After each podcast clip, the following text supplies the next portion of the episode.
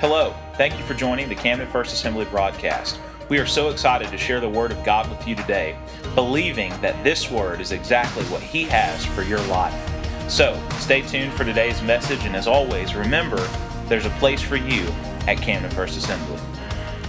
Mark chapter 6, uh, verses 45 uh, through 52. This is what it says Immediately, Jesus made his disciples get into the boat and go on ahead of him to Bethsaida while he dismissed the crowd.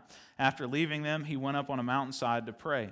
Later that night, the boat was in the middle of the lake, and he was alone on land. He saw the disciples straining at the oars because the wind was against them. Shortly before dawn, he went out to them, walking on the lake. He was about to pass by them, but when they saw him walking on the lake, they thought he was a ghost. yes.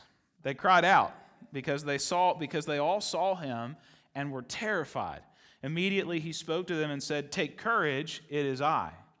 Don't be afraid." Then he climbed into the boat with them, and the wind died down. They were completely amazed, for they had not understood about the loaves. Their hearts were hardened. So, just before in Matthew chapter 6, we see where Jesus feeds five, about 5,000 uh, with just a few loaves of bread and a couple of fish. And uh, basically, in this moment, uh, in this time, Jesus is teaching and he's training uh, those who have. Uh, those who are to, to continue the work of the ministry after his death and resurrection and ultimately his ascension into heaven, uh, he's teaching them what it is to truly live by faith. And we've been talking uh, about living by faith, about uh, the faith of several different individuals from throughout the Word of God. I could preach about the faith of all of those people, but it would take us a really long time to get through them. So there were a couple that I highlighted over the last couple of weeks, but today I want to talk to you about taking courage and encouraging one another. Uh, tell your neighbor, take courage. Tell your neighbor, be encouraged. I want to talk to you about taking courage and about encouraging one another because I believe that we are living um, right now in, in a day and an hour where there is a great deal of discouragement uh, that is taking place, a great deal of discouragement that has taken place. And I believe that it's very easy uh, for us in the moments where we are disheartened and when we are discouraged uh, to, to not take the courage that God has given us to take the encouragement from the Word of God and the revelation of that, and even in those moments to not only take that courage for ourselves, but to encourage one another, uh, to, to remind each other of what God has said and of what His, of what his Word has spoken. And so we see in this account uh, of Jesus uh, walking on the water in Matthew chapter 6 in verse, verses 45 through 52, where the disciples um, have been sent ahead. Jesus sent them ahead in the boat, and he went on the mountainside to pray. We know that prayer was a regular part of Jesus' life and ministry, and that it should be a part of ours as well. That God has called us uh, to pray. If we don't pray, uh, if we don't take that time and spend that time in prayer, we will rob ourselves of some of the greatest revelations that God has for us in our day to day life and our journey and our walk with Him him. So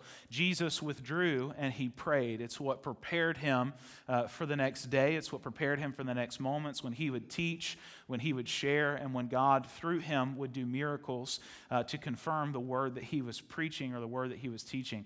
And so all of that's taking place, all that's happening, and Jesus finishes that time of prayer and he heads out uh, to, uh, to catch up with the disciples, really to, to pass them by. Um, why take a boat when you can walk on water? Amen. And so Jesus is taken off, but this is really a lesson for the disciples because when they saw Jesus on the water, they thought he was a ghost and they were terrified. And they were, uh, they were terrified because they had been fighting in this storm uh, for all this time. And when Jesus showed up on the water, uh, they were convinced that they, that they had seen a ghost. There was a fear uh, that gripped their heart and that gripped their life in that moment because of what they were seeing and because of what they were witnessing. Uh, but I love, uh, I love what Jesus said to them in verse number 50. He said, Take courage, it is I, don't be afraid. Take courage, it is I. Don't be afraid. And I just want to say to somebody that's here in this place this morning or that's joining us online today take courage. Jesus is in the middle of your life. Take courage. Jesus is in the middle of your situation. He's in the middle of the circumstance that you're in. And He may not look like what you thought he would look like, he may be showing up in some ways that you didn't expect. Because in the natural mind for the disciples, the only way for Jesus to show up in the middle of where they were is if he came by boat. But he wasn't in a boat, he was on the water. He was above the storm. We serve a God who's above the storm. We serve a God who's above the storm. We serve a God who is above the natural limitations and understandings of what we face and what we deal with in this life. And I just believe that the reason why God has been sharing with us these messages about faith, about living by faith, about walking by faith, about uh, having an attitude of faith and responding in faith is because it's positioning us as believers and it's posi- positioning us as the church to realize that in every situation, in every circumstance of our life, God may respond to the things that are happening and the things that are taking place in unnatural ways. In fact, the best definition for them are supernatural ways because we serve a God who is supernatural. We serve a God who does the miraculous because he's not limited by the things that we're limited by. And so, in this season, in this hour, many of us have found ourselves in a storm, having just gone through a storm or facing a storm on the horizon. And we, in those moments, can become greatly discouraged uh, because in those situations, in those circumstances that we face in our life, fear is one of the quickest things, uh, it's one of the most natural reactions that we have uh, to the situations and to the circumstances circumstances that we face. But the Word of God constantly reminds us, Jesus and the Holy Spirit constantly remind us to take courage. What is uh, courage? The definition of courage is uh, a mental or moral, moral strength to venture, uh, to persevere, and withstand danger, fear, or difficulty. So, courage, um, or ultimately being courageous, which is having been is having or characterized by courage, is a mental or moral strength to venture, persevere, and withstand danger, fear, or difficulty. And so, we see many times in the Word of God uh, where the Lord instructs, where God instructs the people uh, to be to be strong and courageous. We see this in Joshua. Uh, we see this in Joshua chapter 1, verses 7 through 9, uh, where God says to Joshua, Be strong and very courageous. Be careful to obey all the law my servant Moses gave to you. Do not turn from it to the right or to the left, that you may be successful wherever you go. Keep this book of the law always on your lips. Meditate on it day and night so that you may be careful to do everything written in it. Then you will be prosperous and successful. We want to be prosperous and successful. Amen? So, the, the key to that is being careful to do everything that God has said and following the instruction that God has given. And he says in verse number nine, Have I not commanded you, be strong and courageous? Do not be afraid, do not be discouraged, for the Lord your God will be with you wherever you go. So, I want to share with you this morning this message entitled Take Courage. And I want us to talk about this morning how we can take courage and then ultimately how we can encourage one another because we cannot encourage each other if we ourselves are discouraged. I cannot encourage you if I am discouraged. You cannot encourage your spouse, your children, your friends, your church family, those that are around you, if you have not yourself experienced the courage or the encouragement that God has for you, that God ultimately has for me. And so this morning, I want to talk to us about taking courage because we're living in a season and a time and in some situations and some things that we're facing today where the enemy is trying to discourage us as much as he possibly can because if he can discourage us, then we will not live by faith. And a church that does not live by faith is a church that does not have the power to overcome because our power is not our power, our power comes from God. And so we respond to the situations and the circumstances that we're dealing with and that we're facing, that we're going through in our life when the Holy Spirit comes upon us, when the Holy Spirit empowers us, because it's in that moment that we begin to see things from heaven's perspective. And that's why the word constantly reminds us of the truth and of the revelation that the righteous live by faith. It's by faith. We believe that God is who He says He is and that He'll do what He said He would do because of the truth and because of the revelation of His Word. Tell your neighbor, I'm encouraged. Tell your neighbor, I'm encouraged. You say, Connor, I don't feel encouraged yet, but I believe before you leave today that God is going to bring and breathe some encouragement back into your life. That God is going to remind you and I this morning of who we are as the church and of what He has established and what He has called and what He has purposed in our lives today. Because I believe that it is in this hour and it is in this moment that God has established us to be the light in the midst of darkness and hope in the midst of hopelessness, to see the kingdom of God come and the will of God be done, and to pray accordingly. Because when we take courage, we respond to the situations and the circumstances of our life, and it's in the situations and the circumstances that we face completely differently than had we not. So I want to share with you these three things of how we can take courage in our lives. The first is this number one, remember who called you and told you to go. Remember who called you and told you to go. Every single one of us have been called by God. Every single one of us have been called by God. It is the Holy Spirit that has called us out of darkness into light. It's the Holy Spirit that's called us out of sin into the grace, into the mercy, into the freedom, into the joy of what God has established us. And if it's God who's called us and it's God who's, who's brought us out of that, then it's God who's established us in the place that He's told us to be. Not only has God called us out of darkness and into light, not only has God called us out of our past into the present and the future of what He has planned and what He's established and what He's purposed for our life, but He's also called us to go. Tell your neighbor, I'm on a mission. Whether you want to be on a mission or not, you're on a mission. We're on a mission. And the mission is the call that God's given us to take the gospel into all the world, to preach the good news to all creation. Some of us preach a little differently than others.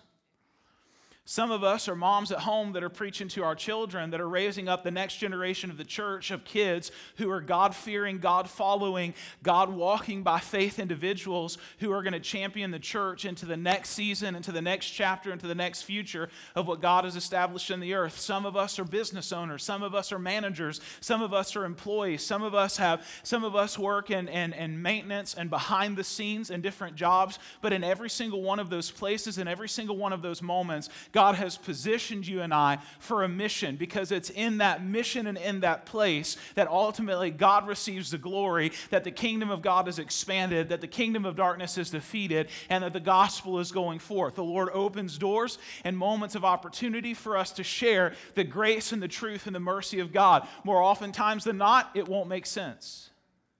More oftentimes than not, it won't add up. More oftentimes than not, we won't see what the end looks like, and oftentimes it'll be different than what we had anticipated or what we had perceived. But I'm thankful that His ways are not my ways, and that His thoughts are not my thoughts, and that His timing and His plans and His purposes for my life are exactly what they should be. So when I remember who has called me and I remember who has sent me, it changes how I respond to the unexpected and to the most difficult situations and circumstances circumstances that I face in my life. And we take Joshua, for example, in these, in these few passages of scripture that we have. If you know in Joshua chapter 1, it begins with Moses, my servant, is dead. The, the, the man that God had called and that God had positioned to lead the children out, children of Israel out of bondage and slavery in Egypt into the promised land that God had established was dead. And God had raised Joshua up to ultimately lead them into the promised land. So Joshua has witnessed what God has done from the very beginning of this Exodus journey, ultimately to taking possession of the promised land of what God has established. But the problem is, is that Joshua is not just walking into the promised land and, and raising the flag of Israel and declaring that this is God's land. I think so many times in our life and so many times in our journey and our walk with the Lord that that's what we want. I like the easy way. Amen? Anybody else?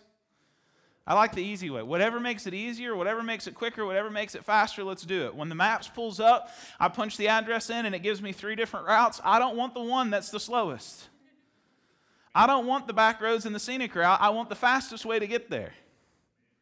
But sometimes, sometimes the way that God takes us isn't the way that we want or isn't the way that we anticipated at all. It sounds wonderful to be the person that God has chosen to lead his people into the promised land. This is a promise that God has given from generation to generation. For the last several hundred years, God has been telling them of the promise of what he had. How an exciting and exhilarating moment to know that. But then Joshua looks out from the place that he is and he sees that the river that he has to cross is at flood stage, and that at the other side of the river is the most fortified city that they've encountered to date, Jericho, with its walls and its surroundings and all of that that are there. And Joshua seeing what's ahead of him, and God knowing the discouragement that could be present in his situation and his circumstance, says, Be strong and courageous. Don't be discouraged. Remember that I have called you, that I have established you. If you will follow my ways and you will follow what I have said, and you will trust in me. It may not always look easy, it may not always be easy, it may in fact be the fight of your life. But if you will trust me and remember that it is I who have called you and it is I that am sending you, then in every situation, in every circumstance, you will know that I am with you.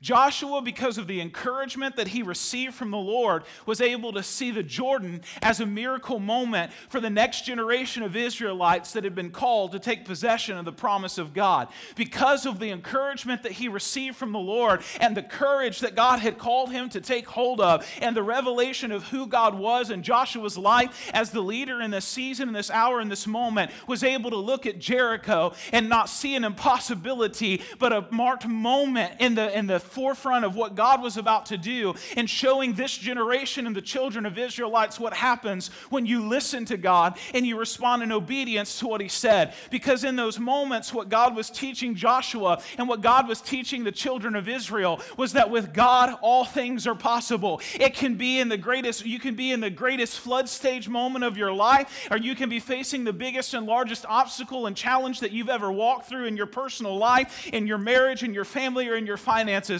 But, friends, I'm here to tell you today when you and I are walking with God and we know that He is the one that has called us and that He is the one who has sent us, Jerichos are flattened and rivers are stopped. God makes a way where there is no way, and He defeats the enemies of this world. He defeats the enemy and all of his schemes and his tactics to ultimately see His kingdom come and His will be done in our lives. So, what may look like setbacks and difficulties and all of those, all of those horrible things that bring discouragement in our life, we have to remember as believers and as the church that those are marked moments, that they are set ups by the kingdom of God to show the world that our God is the one and the only true God. And that when you live by faith and not by sight, and you fear his name, you see a change and a transformation come that changes your world, that changes your life, and ultimately brings in a harvest of souls. Don't look at the present season, the present situation, the present circumstances of your life, and listen to the lie of the enemy that tells you that your best days were behind you. Your best days are not behind you, your greatest days are ahead of you because heaven is ahead of us. I said, Heaven is ahead of us. Heaven is ahead of us. How can I not get excited when I think about the fact that all the worries and the problems and the lies that the enemy throws my way, all of the attempts and the tactics that he uses to get me to live in fear, to live in doubt, to live in worry, to live in the, in the, the pressures of anxiety and out of the places of peace that God has positioned me to live in? How on earth can I stay in that place when I know of the promise that God has given me, of the plan and the purpose that God has for me? To know that this life is not all there is, and that one day every worry, every fear, every tear, every doubt, everything that the enemy has used will forever be sealed as we step into the eternity and the promise that God has established for us. My best days are ahead of me, not behind me. Your best days are ahead of you, not behind you.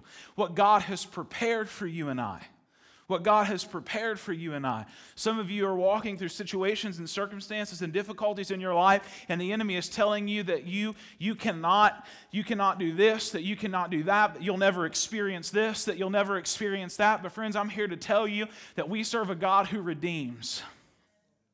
We serve a God who redeems. The word, the word clearly tells us that in all things God works for the good of those who love him and who are called according to his purpose. That in the enemy's attempts to use it for our destruction, that in a moment's notice God can turn and use it for his glory. God will redeem if we will trust him. When we remember who has called us who has, has sent us, who has positioned us. It changes how we respond to the situations and the circumstances of our life. It's the moment that we begin to take courage because we know who we are. Secondly, not only do we remember who called us and who sent us, who told us to go, but thirdly, we realize that God is with us in every moment of the journey in every moment of the journey. He said in that last verse of Joshua chapter 1, verse number 9, Have I not commanded you, be strong and courageous? Do not be afraid, do not be discouraged, for the Lord your God will be with you wherever you go. Wherever you go. Tell your neighbor, wherever. Wherever I go, wherever you go, He's with us. And when I remember that He's with me, it's what David said in Psalm 23. It said, Even in the valley of the shadow of death, I will fear no evil. Why? Because you are with me. My God is with me in every situation, in every circumstance, in every difficulty. When I know that God is with me, it changes how I respond to what I'm facing. There's an encouragement that comes in that moment because I know that I'm not alone. I know that I'm not alone. I, I, I don't know about any of you, but I used to be terrified of the dark when I was a kid. Terrified. Any of you ever used to be scared of the dark? Any of you still scared of the dark? Just a couple of you that are honest. Yeah, it's okay. It's all right. It's all right. there, are those mo- there are those moments. We all have those moments, those times. I was terrified of the dark. I hated the dark. I had a special night light in my room so I could see, make sure there was no boogeyman that was coming up from under the bed, in the closet. Used to check, used to make sure that I checked the closet. Listen, when I first moved out on my own, I've shared the story with you before of living in the parsonage by myself. You know, there was a total change. There was a total difference that was there because um, I wasn't I wasn't in my mom and dad's house anymore. You know, I realized something when I moved out of my mom and dad's house was that uh, was that now if there was a strange noise or a strange sound, it wasn't dad that was going to check it out. It was me, and I didn't like that. That parsonage makes lots of sounds. It has lots of noise. Right, Haley? Has lots of sounds and lots of noises. Most of it probably in my head, but I hear it. And so, no, you move into a new place and you learn the different sounds of your house, how your house sounds when the wind is blowing outside, different sounds, the way your HVAC unit works, the way different things, and you know what noises you do need to check out and what you don't. But I'll never forget I'll never forget as a kid and being afraid of the dark, I was never afraid as long as my dad was there. And I'll never forget when I had moved out of my mom and dad's house and I, and I was living on my own down here, when I would go back to Jonesboro on the weekends and I would stay at mom and dad's, I slept so good. I just slept like a baby. I just passed out. Not a, not a fear, not a care, not a worry in the world. Didn't care what noises were there. Dad was there. Amen? Dad was there, so dad had it taken care of. I didn't have to worry about it. And I, you know, the, one of the greatest revelations that, that I have in that is that moment of understanding that as believers, as the church, and, and our walk that we have with God and in our journey with the Lord, that He's with us wherever we go. So, what do I have to fear and what do I have to be afraid of when I know that my Heavenly Father is with me? Because in every situation, in every circumstance, in everything that I face, He is with me. God is present in the middle of what is happening, in the middle of what's taking place in my life. For the disciples, when they were out on the, when they were out on the water, when they were out on the boat, and God, Jesus had sent them out and they were on their way across, that moment that they remembered who had sent them was the moment when Jesus showed up and said, Don't be afraid, take courage, it is I.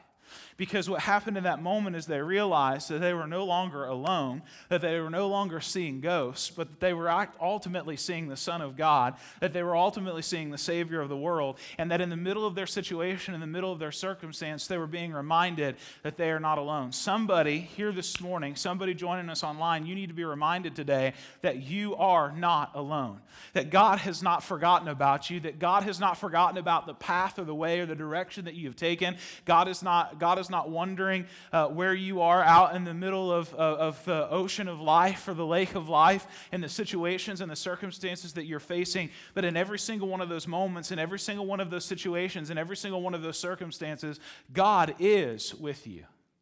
God is present in your situation. God is present in your circumstance. And it may not look the way that you thought it was going to look, and it may not be going the way that you thought it was going to go. But, friends, I'm here to tell you today if God has called you and I, and God has sent you and I, and God is with you and I, then we have nothing to be afraid of. Nothing to be afraid of because He is with us. His word reminds us that He'll never leave us and that He'll never forsake us, that He has positioned Himself close to us, that when we walk with Him and that when we pursue the plans and the purposes of what He has established for us, that in, in those moments, every moment of our journey, every moment of our situation or our, our circumstance, we can take courage because He's there, because He's present. And thirdly, how can I take courage in my life? Receive what God has promised through perseverance. Tell your neighbor, persevere.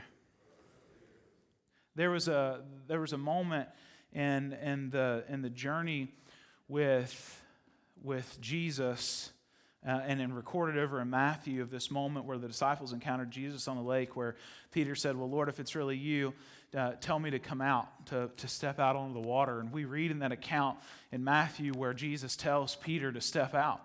And so Peter steps out, and Peter was fine as long as his eyes were on Jesus.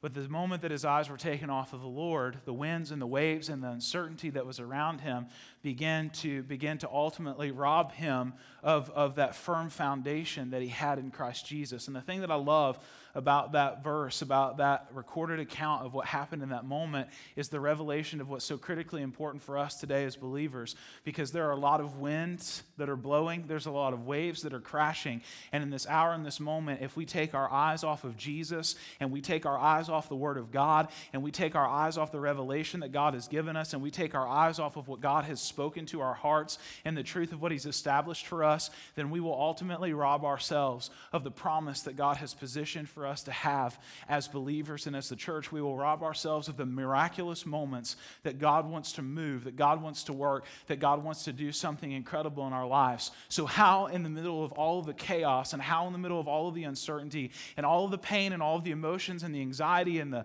chaos that I'm feeling, how, how do I take courage through persevering to what God has said and taking hold ultimately of what He's promised. My eyes are fixed on Jesus.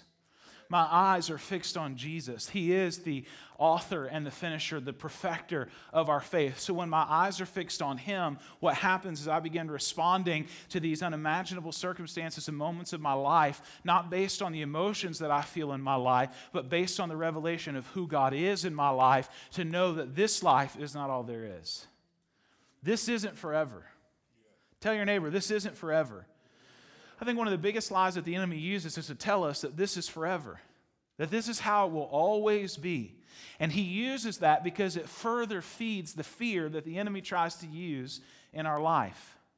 It feeds the anxiety, it feeds the uncertainty, it feeds all of those things, and further feeds the lies that the enemy has planted and the seeds that the enemy has planted in our, in our head, and ultimately causes us to begin to look at our situation and our circumstances, taking our eyes off of Jesus, off of the Word, and off the revelation that He's given us, and robbing us of the truth of what God has said and what God has established. For Joshua, he had to remember in every situation, in every battle he fought, in every giant he faced, in every, in every city that he had to conquer, in every place that he had to fulfill what God was saying, he had to remember that it was God who called him, that it was God who sent him, it was God who was with him, and that if he would trust in the Lord, Lord and what the Word of God had said and what had been positioned, then, the, then the, ultimately the promise of God would be fulfilled in his life. One of the biggest things that the enemy wants to convince you and I of is that God will not fulfill his promises that God will not fulfill His word, that God is not working, and that God is not moving in the present situations and the circumstances of our lives. It is a lie from the pit of hell. And the enemy is trying to discourage the heart of believers and the heart of the church to buy into the lie and to buy into the trap that this is all there is. Friends, I'm here to tell you today we can't even begin to imagine what God has prepared for us in this season and in this hour. We can't even begin to imagine what God has prepared to do in and through our lives in this hour, in this season, in this moment. I am so overwhelmed with excitement and anticipation to what God has in store for us as the church because when we take courage and we stand, not, not based on what we see and not based on what's happening around us, but we stand by faith, there's a shift that begins to happen. Peter walked on water not because of who Peter was and not because of what Peter saw, but because his faith and his eyes were fixed on Jesus. Jesus. His faith and his eyes were fixed on Jesus. So through Jesus, he was able to rise above the storm. You and I can't rise above the storm if our eyes aren't fixed on the Lord. If our eyes are fixed on the emotions and our eyes are fixed on the situations and our eyes are fixed on the circumstances of what we're facing, then we will ultimately sink in discouragement we will sink in discouragement because we will be convinced that there is no way that we could ever survive. And it is a lie that the enemy has been feeding the church, that he's been feeding our hearts and our minds. But when we know what God has said and we fix our eyes on what he has said and what he has spoken, we realize that even in the storm, he makes a way. Notice that when Jesus got in the boat, there was a shift that happened in their lives. Why? Because when Jesus is with you, there's peace.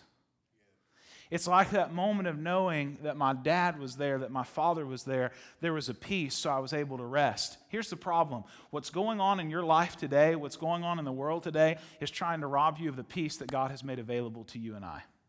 So, what the enemy is doing is ultimately getting you and I to look at what's happening around us. And our conversation, our thoughts, our time, all of our energy is being placed into the storm and the chaos of what's happening around us instead of the revelation of who is with us. And when we realize who is with us, then we begin to respond out of a place of peace. So it's in that place that we're able to rest. We got a lot of tired people in the body of Christ today. It's because there's no peace. One of the biggest things that the enemy will come for in your life and mine is peace. And the biggest time that our peace is challenged is when our eyes are taken off of Jesus. Because when my eyes are fixed on Jesus, there's a peace that transcends all understanding that guards my heart and my mind. So, in every situation, in every circumstance, I begin to respond differently. I begin to take courage because I know that He's with me. It's why Jesus said what He did in John 16 33 In this life, you'll face many troubles, many trials, or many tribulations, whichever translation you've read or you've studied or you understand. Either way, it's not fun. Trials, tribulations difficulties, unimaginable circumstances. He said, In this life you will face many, not one, not some, many. And I know around this room that there are many of us who have faced those. And I know there are many that are facing that right now. I know there are some of you at home that are walking through some of the greatest trials and some of the greatest tribulations that you faced in your life. And there are, there are trials and tribulations that the church has faced, and there are trials and tribulations. We know this from our brothers and sisters in Christ around the world from the church that's persecuted in other countries around the world to what I believe even the, even the church in America, some have faced, and I believe others will face in the future. Why? Because the enemy knows that if the church is not living by faith and if he can feed our lives with fear, then we will take our eyes off of what God has said. We will become discouraged, and instead of responding with courage, we'll respond to the trials and the tribulations and the difficulties that we're facing in and forget the rest of what Jesus said. Because Jesus said, In this life you will face many trials, but he says, Take heart, I have overcome the world. Take heart, I have overcome the world. It's why Paul said what he did in Philippians 1:21. For me to live is Christ, but to die is gain. Because either way, the enemy doesn't have the final say. Because God has conquered death. God has conquered the grave. That's why the word says, World death, is your sting? world death, is your victory? The sting of death is sin. But thanks be to God, through our Lord Jesus Christ, He gives us the victory. The victory that we have is in Him. So, what happens in our life is in those moments when chaos begins to ensue, we remember that in the boat of our life, in the boat of our journey, God is with us. Hear me today. I'm not saying pretend that you don't have emotions in your life. I'm not saying to pretend that you don't have those feelings, that you don't have those anxieties, that you don't have those uncertainties. But what I'm saying is take those to Jesus. Peter got out of the boat with the uncertainty of what it was that he was facing, but his eyes were fixed on Jesus. He approached the Lord with what he was feeling and with what was happening in his life, but he had his eyes on Jesus. It was in that moment that he saw.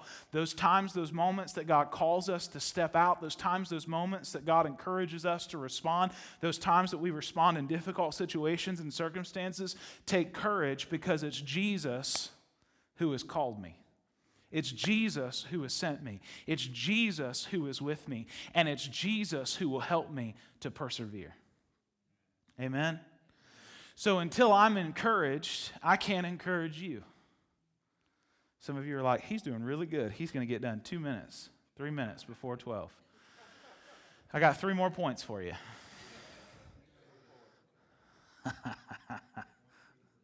Until I've been encouraged, I can't encourage you. One of the biggest things that we deal with, one of the biggest things that we struggle with is being able to fulfill ultimately what God has, what God has intended and what God has established for us as the church because we all need to be encouraged. We all need to be encouraged. Every single one of us need to be encouraged. I love in Romans this uh, awesome revelation and this awesome truth in Romans 1 8 through 17. It says, uh, Paul's longing to visit Rome. He says, First, I thank my God through Jesus Christ for all of you because your faith is being reported all over the world. God, whom I serve in my spirit in preaching the gospel of his Son, is my witness how constantly I remember you in my prayers at all times. And I pray that now, at last by God's will, the way may be open for me to come to you. I long to see you so that I may impart to you some spiritual gift to make you strong. That is, that you and I may be mutually encouraged by each other's faith. I do not want you to be unaware, brothers and sisters, that I planned many times to come to you, but have been prevented from doing so until now, in order that I might have a harvest among you, just as I have had among other Gentiles. I am obligated both to Greeks and non Greeks, both to the wise and the foolish. That is why I am so eager to preach the gospel also to you who are in Rome. For I am not ashamed of the gospel, because it is the power of God that brings salvation to everyone who believes first to the Jews, then to the Gentile. For in the gospel, the righteousness of God is revealed, a righteousness that is by faith, that is by faith from first to last, just as it is written, the righteous will live by faith. The righteous will live by faith. We live by faith.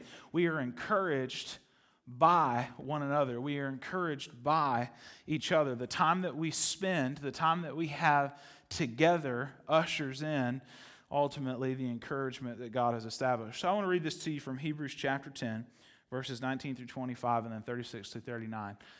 Austin Haley, will you come? I'm going to give you the shortest mini short sermon that I can give you in all of your life in this moment. Because I, I really believe that, that the revelation of God to us today is to take courage in our hearts, but also to understand that it's not just about taking courage, it's about encouraging one another. I think too many times in the revelation of what we have from the Lord, in these times that we have together where we come together, God gives us a word, God gives us a revelation. But I think one of the biggest things that the enemy would rob us of is understanding that God also calls us to pour out. So that's what love, that's, that's what love is ultimately. We read that in, in the New Testament where Jesus is asked uh, by one of the teachers of the law, What is the greatest commandment? And Jesus responds, Love the Lord your God with all your heart, your mind, your soul, and your strength. And he says, The second commandment uh, is like it love your neighbor as yourself.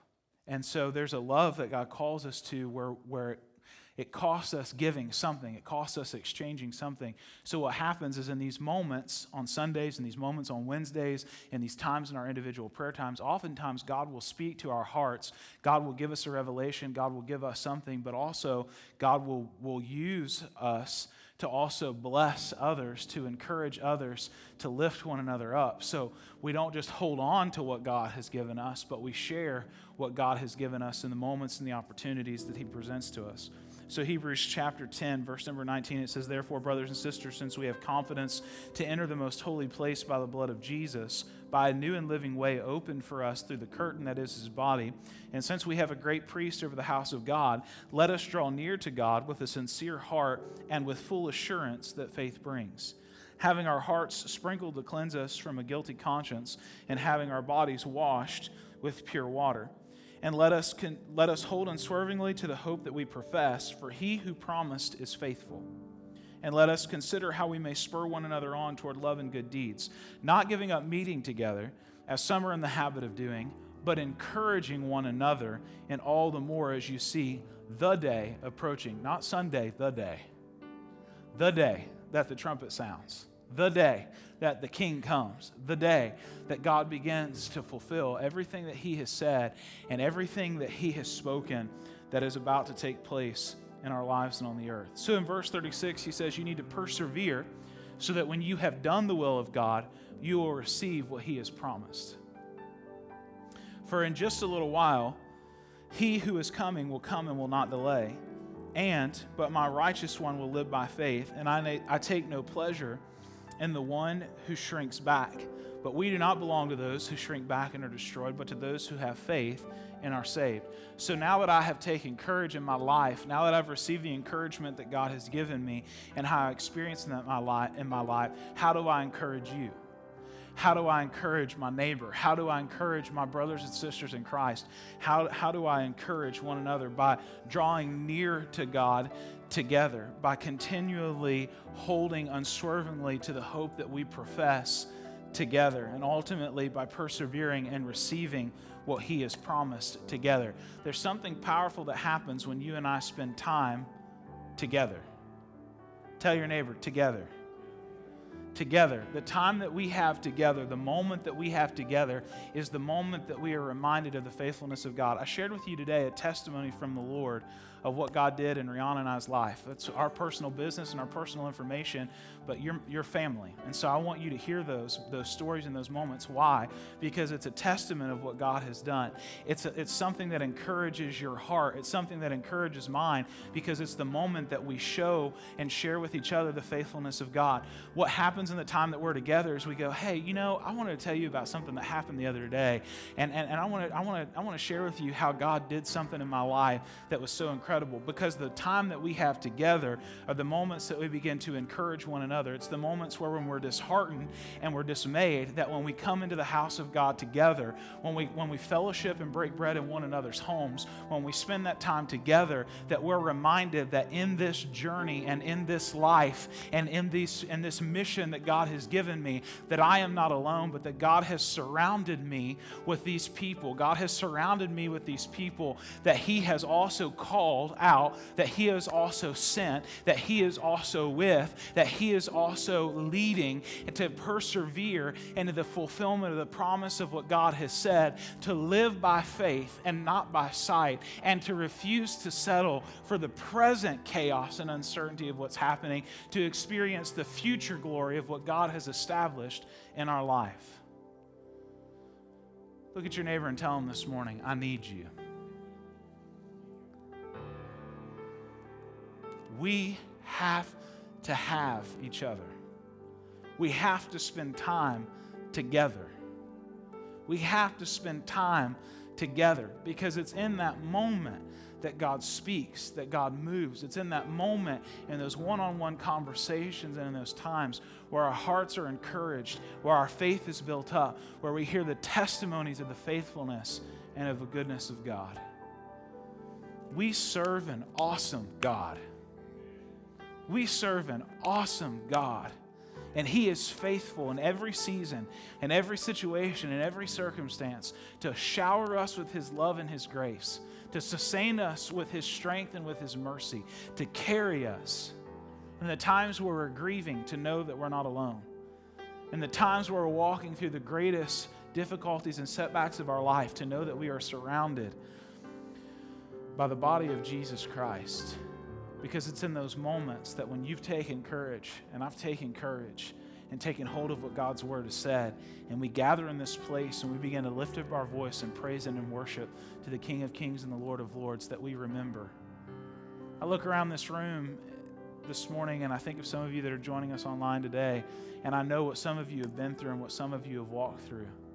And I know your worship comes from a place not out of because of all of the good things that God has done, but because in spite of all of the enemy's attempts, in spite of all of the things that you have suffered and you have walked through and you've endured, your heart and your attitude is to still give God glory and to still give God praise and to declare that He is good even when everything in life hasn't always been good.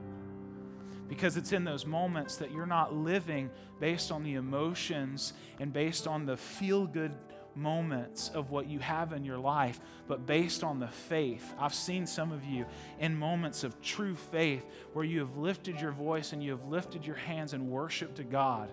And I cannot tell you the encouragement that others around you have received from seeing that place, not because you've tried to put on a show for others, but because in the real, authentic, and genuine moments of your life, you've worshiped the King of Kings, you've trusted the Lord, you've put your faith and your hope in Him.